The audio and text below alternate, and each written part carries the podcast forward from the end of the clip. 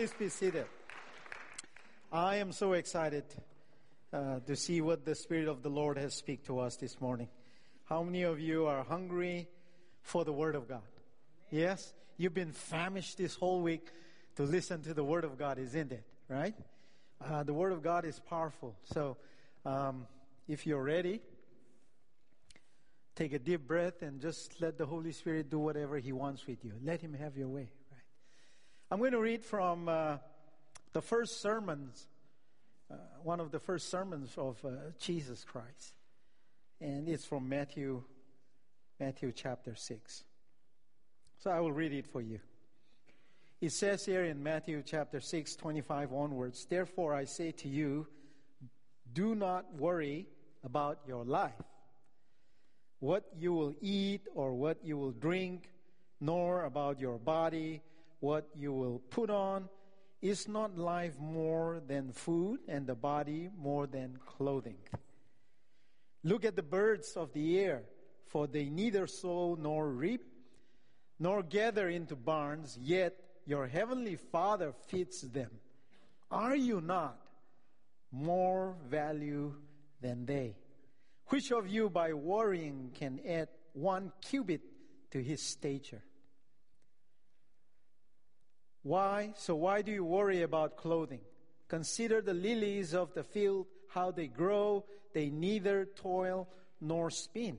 And yet, I say to you, even Solomon in all his glory was not arrayed like one of these. Now, if God so clothes the grass of the field, which today and tomorrow is thrown into the oven, will he not much more clothe you, O you of little faith? Therefore, do not worry, saying, What shall we eat, or what shall we drink, or what shall we wear? For after all these things the Gentiles seek, for your heavenly Father knows that you need all these things. But seek first the kingdom of God and his righteousness, and all these things shall be added to you. Therefore, do not worry about tomorrow, for tomorrow will worry about its own things. Sufficient for the day is its own trouble.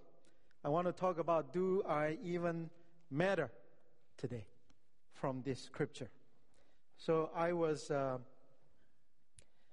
I was having a conversation with one of my colleagues uh, this week, and uh, as he was sharing his story, so he's also a pastor, he said that he was able to connect with one of his old friends.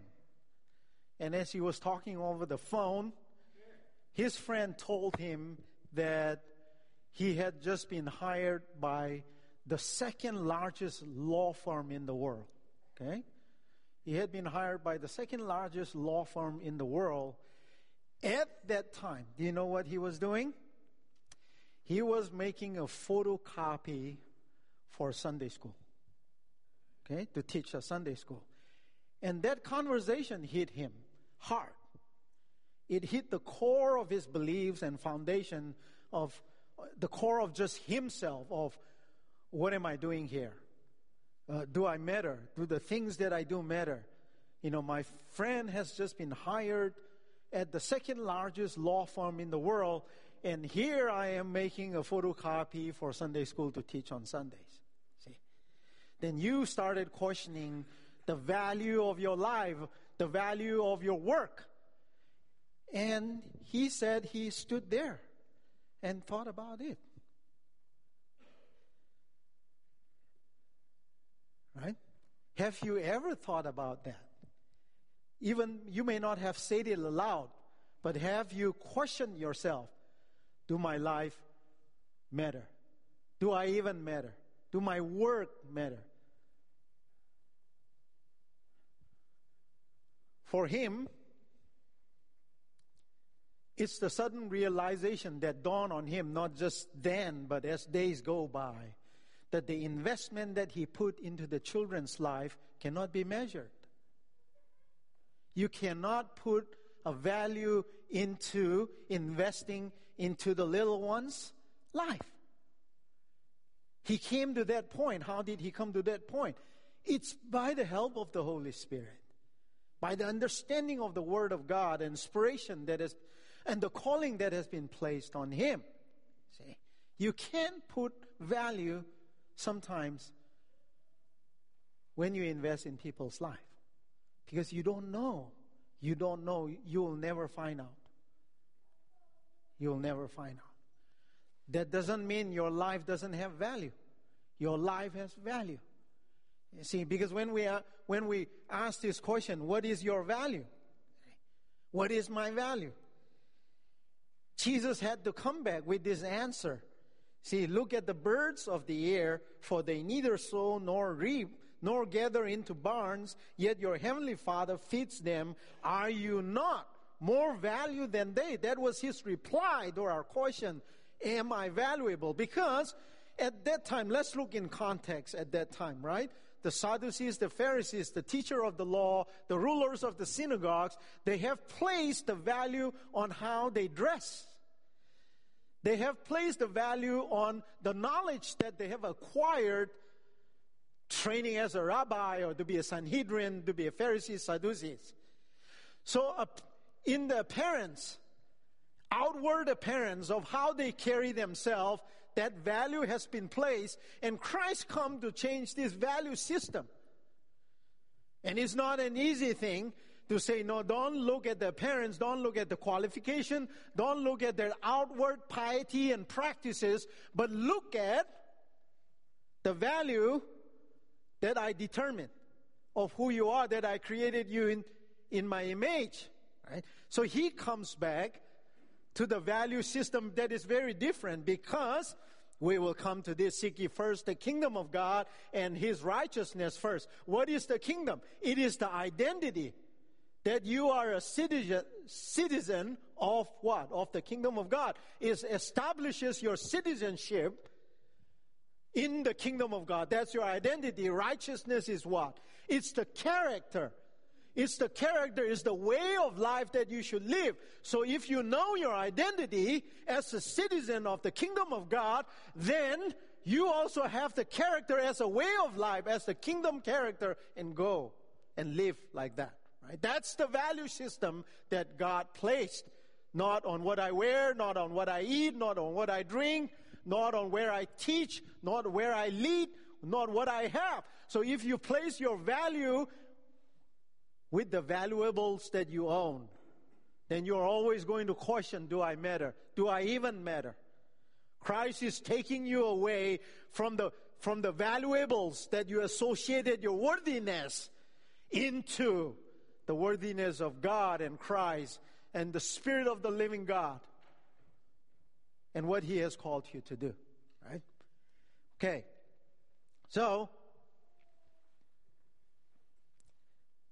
Our kids have values. These little ones have values. That's why we put effort into them. That's why we, we work hard to train them, to love them, and to show them the way. In fact, Christ said that the kingdom of God is like these little children, right? Now, when you love a children, when you train a children, when you are with children, in fact, you are closest to the kingdom of God.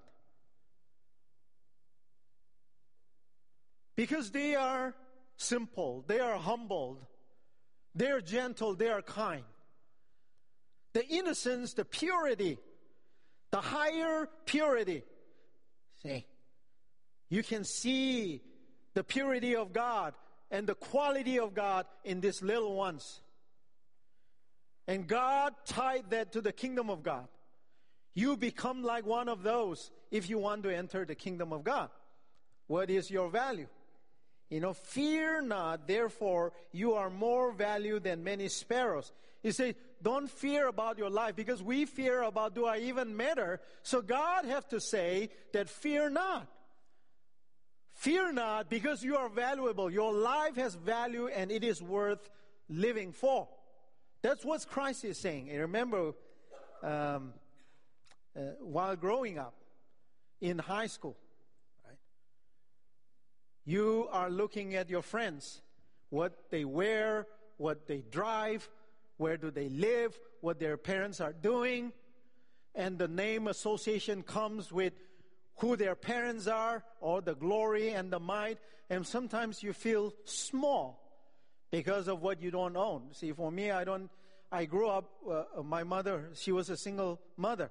My father died when I was very young. So you have this incompleteness and void in your heart, and you look at other parents, you look at other kids that have both the strength and the love and the compassion and support of both parents, and driving them forth and putting them in front of you because they have the backing. And I have to find my way around. I have to find my way around to get things done with my mother's support and prayer. And sometimes you don't have the support of your father that the world needs. And I can feel the void that I don't measure up, the incompleteness. You know. And the trauma of my father dying so young in my life, it affected me that in high school, starting from middle school, I was just getting by by doing the bare minimum. I was just getting by by doing the bare minimum. If I just accomplish the bare minimum and I can get through it, that's all I was doing. I wasn't giving my best. I wasn't showing that spirit of excellence. I was just, I'm just going to get through it and that's it. That is the lack of sometimes people in your life that when you need it most because I was rebelling against my mom. And whatever she say, no, I know better than you, you know. So if I just pass, that's enough. I wasn't looking for A plus. I wasn't looking for A. I was just going to pass the class and just get on with life. It was only when I learned to walk with the Lord in my college days that I understood what it means to seek God first and His righteousness first. Right? The difference is day and night when I started walking with God, seeking the kingdom of God and His righteousness, which sounds very spiritual, but for me as a high school and a young college kid, this is very practical. Because at the end of the college, I was the third topper in the university. See? From just getting by bare minimum to be ranked third in the college is seeking God and His kingdom. It's putting my life in order and living practically according to the path that He has laid for me. It's loving what? Loving to study, loving the process of learning, learning the, loving the process of education, and then leaving the outcome and result to God. That is seeking God. That is seeking the kingdom and His righteousness. You know? So fear not. Do not, do not place your value on valuable things that you own and gather. And how does this play out in our lives? How does this play out in our life, in your life? How are you exhibiting these things about the value to your kids? One of the things that I want my kids to know is that God is real, that He is interested in our lives, that He is interested in their life. And I have to show them really what, how it works. And we've been doing this, my wife and I, uh, for many years. Every little thing, we take it to the Lord and say, hey, kids, know this. We're going to take this to God and see how He work things out for us. So this year is an important year for like Ray because he has to apply to college, right? He has to apply to college. And uh, um, I was telling Ray during the time that he was taking SAT, my wife and I, that, you know, give your best, put your effort in, and leave the outcome and result to God. And even in his prayer, he say, God, you know my effort. Bless me according to your effort. Okay. But as he has after he had given his SAT test, then I had a dream. You know, I had a dream, and in my dream, I saw the number, not complete number, but I saw the number of how what his score was. So as as we were driving one day, I said to Ray, Ray, I had a dream. This was just between him and me. I didn't share it to anyone, but I just want to share this with you that I had a dream about your SAT score. You know? um, and I'm telling this to you. And the point that I, why I was telling to Ray was that I want to know that the God that I worship is legit, right? That He works, that He speaks, that He acts. So, the night before the SAT, we prayed again and asked, lay it to God, and God said, you know, uh, let Him, let the outcome be yours. When the result came out, uh, the the score was pretty pretty close to what I said, right? Because I said, you know, I, I couldn't see the ending number, but this is what it is. And, but I was happy, and we're, we're happy. Now, the point is not about the SAT score. The point is that God is interested in his life, that he's speaking to his father, and I'm letting him know that God is active. See, so that he will not place his value on the SAT score, but he will place his value on the God that is active and actively interested in his life. Do you get the point? See? That is how the kingdom worked for me. Because I'm a citizen of the kingdom of God. Right?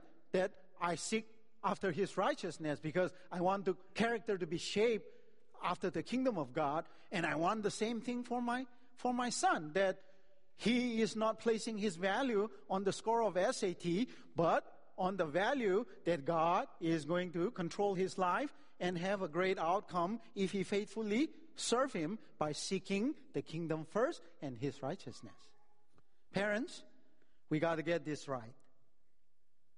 Right?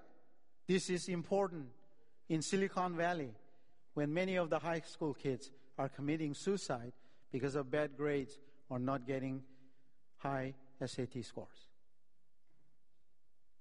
What are we teaching our kids in this culture? The Indian result just came out a week ago. Many of the kids committed suicide because they didn't get the score that they want. I know the pressure because I studied in University of Delhi, right? And the colleges to get in there, University of Delhi, are like 98% of the score. You got to get 98% or more. That's like A plus. Very competitive. And when you get, when you don't get a good score, then they take their own life.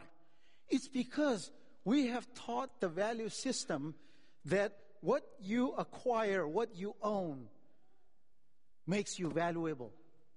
It defines who you are. So, my friends, the moment you let somebody define success for you, you have failed already. See, the moment you let somebody define what success means to you, it's fa- you fail already. But you got to allow God to define that for you because you are unique. He has created you unique and you're different from other people.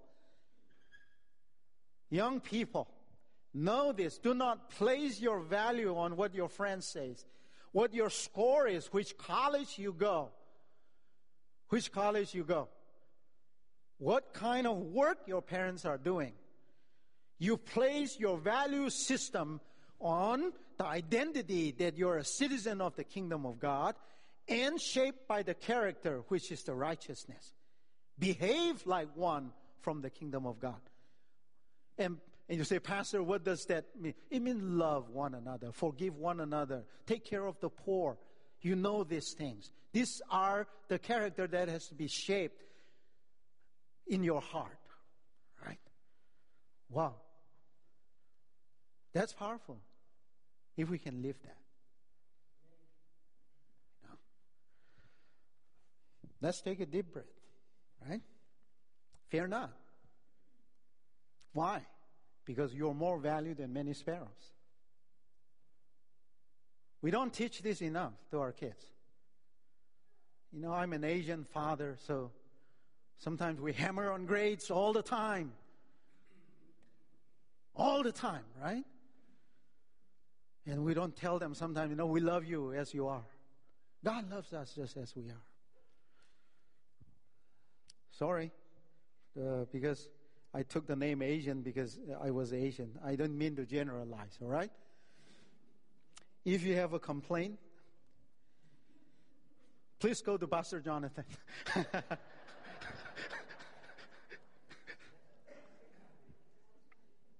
so why you should not worry? Why you should not worry? Because worrying about your life adds little or no value to your life. That is period. By worrying, it adds little value to your life, right? It doesn't add any value to your life. I want to share this, and it doesn't come across uh, in, in uh, like negatively. So, my wife and I, we have a friend, very good friend, very nice couple. They love the Lord, they love each other, and the husband is a planner. Right? The husband plans for future. He's a planner. So one time they're going on a holiday, vacation, long trip. As they were on the journey, probably they started talking about the finances. What is it going to be like? And do we have enough for future? Do we have saved enough for future? Uh, it so happened that the husband got a little panicky about the future, so they abandoned the trip in the middle of it and they came back home right? So I'm thinking, I'm looking at the wife because they're sitting with me and my wife. I'm looking, mm, how is this going to do to their marriage? you know? But there is a good reason. The husband wants to leave every penny that he earns and make to his wife so his wife will not worry a bit at all when he is gone. That is his logic. See? It's not a bad intention. He is making sure that when he's gone, his wife will not worry for anything. That is the reason why he doesn't want to go on a long vacation and spend a lot of money that he could, this money could have gone to his wife. His wife wanted to go and spend some time with him and do some things together when they're together. Both of them are good, good point, right? The thing is, they love each other. They still love each other. They're a great couple. So we can't give our standard and measure. What I'm bringing out is that sometimes when we let worry take over our lives, we do things that may look or sound unreasonable, illogical.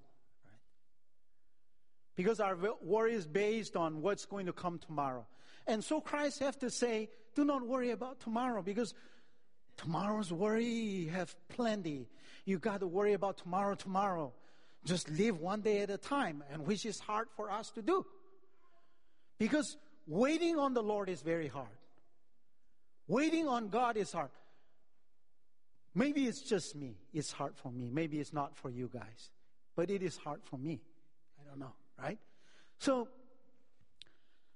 so this amazing thing happened to me. So on Wednesday night, I had this dream. So I was playing baseball, right?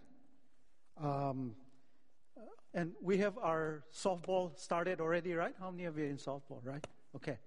So you know how important it is to be on the base and to run the base well when the ball is hit to you, right? So in my dream, I was on second base. I was on second base and ready, and the batter came and uh, he hit the he hit the ball, and the ball went quickly to the first base. But me, without waiting, I ran to the third base okay, in my dream.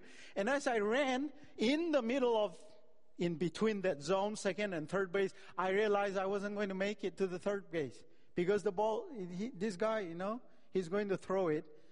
So he, I said, no, I better go back to second base. So I went to second base. Well, he threw to second base and he caught the ball and I was tagged out, right? I was so angry and so mad that I was arguing with the umpire in my dream. Like, I am not out. This is not out. You know, I'm just saying all kinds of things, right? And I got up in the morning, Thursday morning, and we come to the prayer meeting. And be, as we were going to share the prayer meeting, one of the members said, Hey, Pastor, last week you taught about waiting on the Lord. And as I was thinking about that sermon, I put on the TV and the, he was talking about this guy running from running from second base to third base. Um, That got my attention. Oh, wow. Now I'm sitting on the edge of my chair. And he said that um, when the batter hit the ball uh, to the first, he wasn't sure, first or second, and that guy threw the ball at the third baseman. So normally, sometimes we try to catch the ball and do like this, right? To, to, to be in a hurry.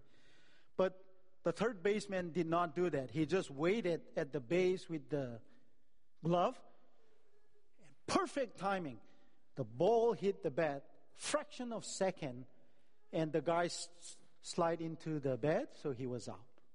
And the commander, the TV commentator said that if he had reached out to catch the ball, the, that guy would have been safe. Right? Because he wouldn't be able to tag it. It's a perfect timing. And then he said, you know, God always make a perfect throw. See, God always make a perfect throw. He is never late. Not a second, not an inch of a second. The problem with us is your pastor ran to the third base. He wasn't waiting. I was in a hurry. And then God's saying, wait. God's telling to wait for your time. God's timing is perfect. Don't reach to the left or to the right. Don't be in a hurry. Don't worry. God will throw at you, and His timing is perfect. Amen? Oh, isn't that beautiful? Yeah. Now go play softball with our softball life group, okay? Because you can experience God's perfect throw there. All right? All right. Now, so which of you by worrying can add one cubit to his stature? My, your pastor would have been so tall if that was true. right? But I'm getting shorter and shorter because I'm worrying too much, I guess. Right? so, you want to be taller? Oh, quit worrying, okay? and why do you worry about clothing? Consider the lilies of the field, how they grow. They neither toil nor spin. How then shall we live? This is where we want to come. I want to give some application here. Seek first the kingdom of God and his righteousness, on all, and all these things shall be added unto you. So, people that have propensity to care, to plan, it's good to care, but care first the kingdom of God.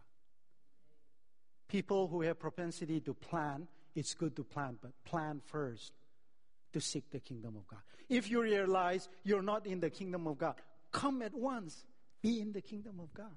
Seek at once. And how do I seek, Pastor? Seek with prayer. First thing. Seek with prayer so you can at once be in the kingdom of God. Why? Because when you're in the kingdom of God, you start to enjoy the privilege of the kingdom of God.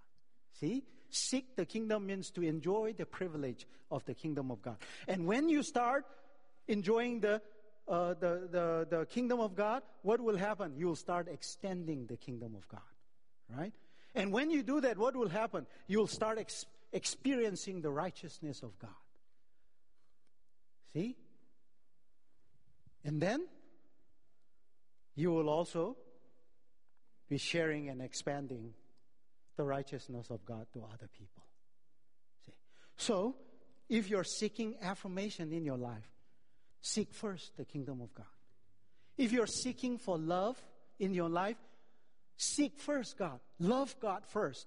And the idea and the dream of love that you want to have, if you lo- love God first, it will come to you. God's kind of love. You got to seek first. If you're seeking for marriage, seek first the kingdom of God. And it will come to you. The woman, the man that you've been praying for. See? If you're looking for a healthy marriage, seek first the kingdom of God and His righteousness. Because when you're shaping the character of the kingdom of God, you'll become a better husband and a wife. These are very practical things. It's not some spiritual principalities that you cannot wrap around it. It's very practical. It's the character and identity. When you know who you are and why you're here, Then you will know what to do. How shall, how then shall I live? You live by seeking first. You want to seek knowledge? The fear of the Lord is the beginning of knowledge. You seek first the kingdom of God. So you'll be wise. That you'll grow in wisdom, in stature, and then find favor with God and man. Look at this. Look at this. I want to share this scripture with you. It says here, the Lord appeared to him from far away. I've loved you with an everlasting love. Therefore, I have continued my faithfulness to you. Even if you're not faithful to God, God remains faithful to you. Right? That is your value. He will stick to you. Here, my son, do not forget my teaching, but let your heart keep my commandment. For length of days and years of life and peace they will add to you. Let not steadfast love. This is covenant loyalty. Okay? It means covenant loyalty and faithfulness forsake you. Let your covenant loyalty to the kingdom of God, to God, and your faithfulness, which is the truth, do not forsake from them.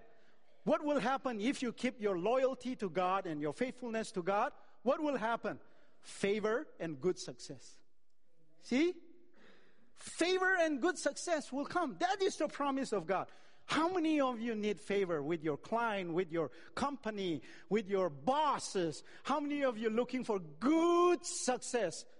Keep the covenant loyalty to God, to the truth, and remain faithful, then it will come to you. These are the promises of God. So you will find favor and good success in the sight of God and man. Trust in the Lord with all your heart and do not lead lean on your own understanding. Right? Seek the Lord and His strength. Seek His presence continually. There is no substitute for God's goodness and God's favor. But we got to wait for that perfect throw and that timing. You know? Do not let the devil take you out. Do not let the devil tell you are of no value. Wait on the Lord so you can have a home, home run. You can run home and be home with God. Your life matters. Don't let anyone define what success is and what your value is. God has already defined that for you. We have a table for the Lord this morning.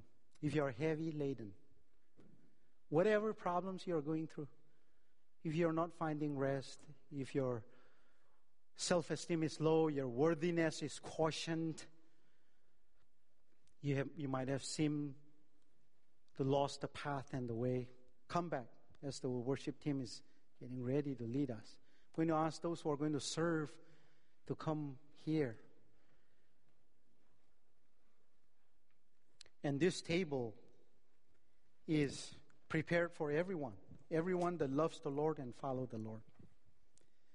You know, I want to prepare in your heart how you will approach this table. Okay. And uh, approach it with joy and love and gratitude for what He has done for you. Approach it with the right mind, the right heart. Yes. Please come, all those who are going to serve.